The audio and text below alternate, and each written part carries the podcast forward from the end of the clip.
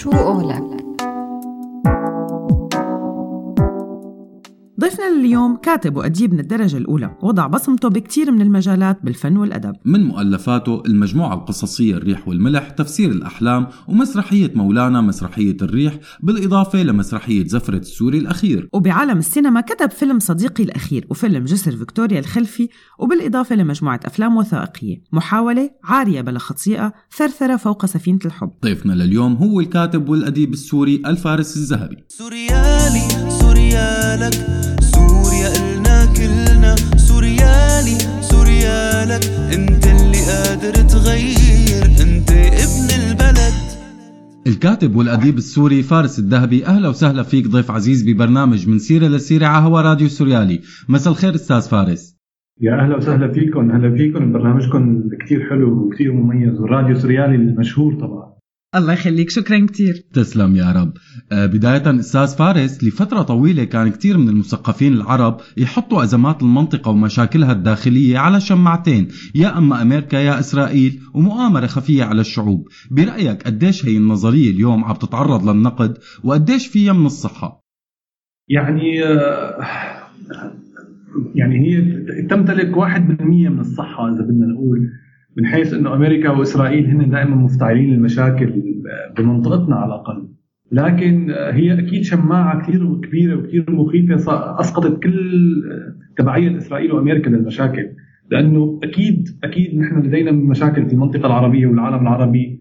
أضعاف مضاعفه تفوق حجم إسرائيل كلها وتفوق مساحتها وتفوق عدد سكانها مع بعض. ومو مو معقول إنه كل ما مشكلة يكون عندنا انفجرت ماسوره مي بالحسكة أو بموريتانيا أو بالسودان نقول الله يلعن الصهاينة ويلعن أمريكا لأنه هذا هذا شيء شيء من العجز شيء من من اللوم والخفي اختباء إخفاء الرأس في الرمل. وهذا الشيء سلبية مطلقة بالعالم العربي وصارت الحكومات مستسهلة هذا الموضوع. لتبرير فشلها الدائم والذريع والمخيف اللي مستمر من أكثر من 60 70 سنة على الأقل. فهذا الموضوع صار آن أوان إنه يسقط نهائيا لأنه إسرائيل وأمريكا قد يكونوا إنه هن آه، يرتكبون أخطاء لكن أكيد مو سبب تعاستنا نحن كعرب بالحياة إن فقط وجود أمريكا وإسرائيل.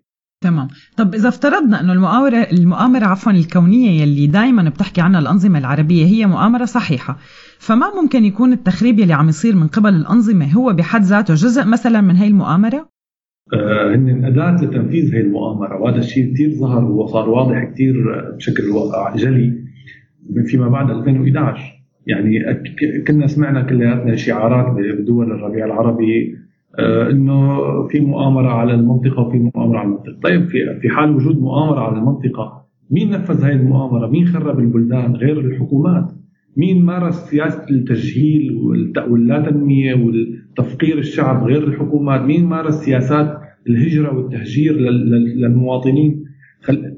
هجرة الادمغه اللي طلعت من المنطقة العربية كلها غير الحكومات، إذا كان في مؤامرة حقيقية فهن أكيد ضلع أساسي فيها. وربما يكون في مؤامرة أو مو مؤامرة هي صراع مصالح موجود بالعالم.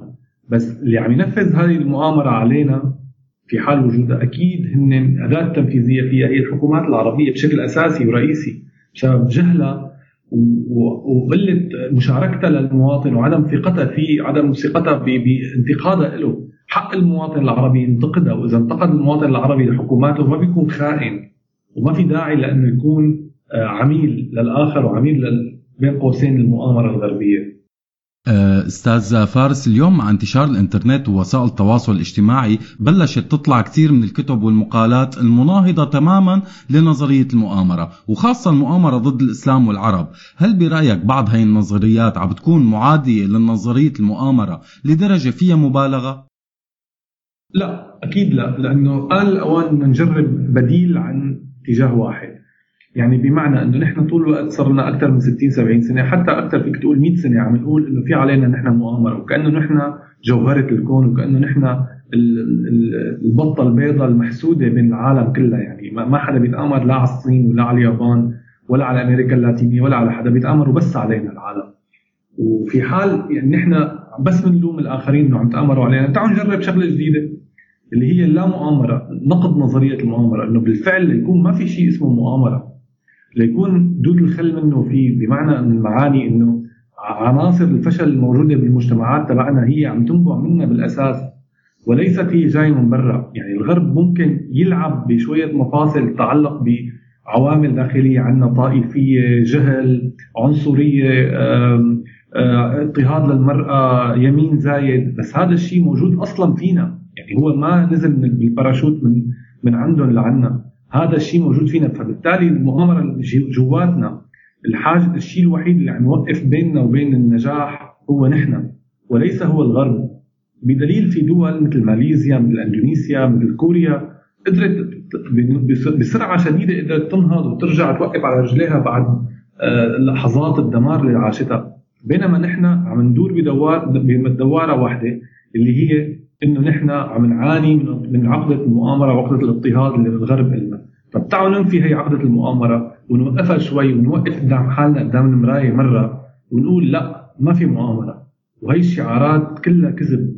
ننسى وجود إسرائيل، إسرائيل ما حنقدر نهزمها أمريكا ما حنقدر نهزمها. مو لأنه نحن بس ضعاف. لأنه نحن بزي السلم التاريخي هلأ. خلينا نوقف على رجلينا خلينا نقوي حالنا خلينا نتعاون مع الشعوب. وبعدين بيجي يوم نرفع الشعارات الكبيرة إنه بدنا ننتقم أو بدنا نحرر أو بدنا نساوي أو بدنا إلى آخره. نحن هلأ مطلوب منا إنه نوقف على رجلينا نوقف بالتنمية نعزز التعليم نعزز الصحة نعزز المجتمع المنهار نعزز التنمية الاقتصادية. وبعدين فينا نقول إنه نحن بنحكي باجندات وشعارات ثانية طيب فارس اليوم ومع حالة الغليان اللي بالمنطقة ككل من الجزائر للعراق وغيرها برأيك قديش نسبة التدخل الخارجي بهذا الحراك بالمقابل عفوية وبعد الش... والبعد الشعبي عفوا لهذا الحراك؟ هلا أكيد الغرب عموما الدول المسيطرة واللي فيها مؤسسات من 200 سنة أكيد هي متابعة العالم كله بأجهزة استخباراتها بس هي ما فيها تخلق تخلق الحدث وتخلق الفعل هي بتقدر تحركه تلعب فيه تاخذه يمين تاخذه شمال بس ما فيها تخلقه. بالتالي إنه المظاهرات اللي عم تطلع بالعراق أو بالجزائر أو بالسودان وقبلها بال 2011 بالعدد من دول الربيع العربي وقبلها ب 2005 بلبنان هي كانت حقيقة نابعة من إحساس الشعب بالظلم والقهر والملل والضجر من فكرة الفشل الحكومي. الفشل اللي ما عم يقدر يأمن لهم أدنى مستلزمات حياتهم من أكل وشرب ومي وتأمين صحي وحياة كريمة وتعليم لأطفالهم. فبالتالي انه وجود إنه في تدخل خارجي أو هو هذا التدخل الخارجي هو اللي عم يسعى لزعزعة المجتمعات. هذا كلام يندرج كمان أيضا بفكرة الشعارات التخوينية والتخويفية. إنه انتبهوا نحن لازم نستمر بقمع هذه المجتمعات لأنه في مؤامرة عم تصير علينا. لأنه في غرب عم يتحدانا لأنه في غرب بده إيانا نكون سيئين. طيب ما نحن بأسوأ حالات حياتنا لسه نكون أسوأ؟ في أسوأ من الوضع الموجود في سوريا هلأ؟ أو العراق أو لبنان أو اليمن أو الجزائر أو ليبيا أو كل البلاد العربية. ما عاد في أسوأ من هيك. خلينا نجرب شيء ثاني هي هي النقطة بس.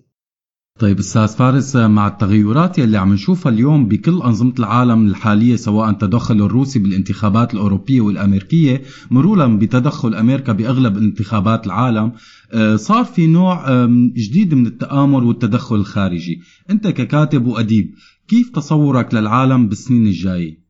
والله هو تصور شوي هيك أسود ومأساوي شوي لأنه حقيقه آه، وسائل التواصل الاجتماعي ودخولها لكل مو كل لكل بيت بس لكل سرير ولكل عقل عم يقدروا يشوفوا كل إنسان بشو بيفكر وشو عم يخطط وشو عم عم ينوي يعمل.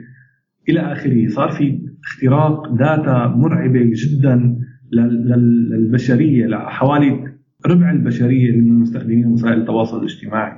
هذا الشيء بيخلينا نفوت بحالة من التسيير الغير ارادي انه نحن ممكن نوصل خلال 10 أو 20 أو 50 سنة لمرحلة إنه تماما نكون عايشين بمجتمع مماثل لمجتمع رواية جورج أورويل 1984 حيث يسيطر الأخ الأكبر على كل مفاصل المجتمع. مو شرط بالصورة الفجة والمباشرة اللي كانت موجودة بالرواية لكن بصورة غير مباشرة. صورة إنه الإعلام بيوجه دول بيوجه المجتمعات الإعلام بيقدر يحرك آه، عبر الإعلان والدعايات يحرك توجهات الشباب الصغير والمراهقين.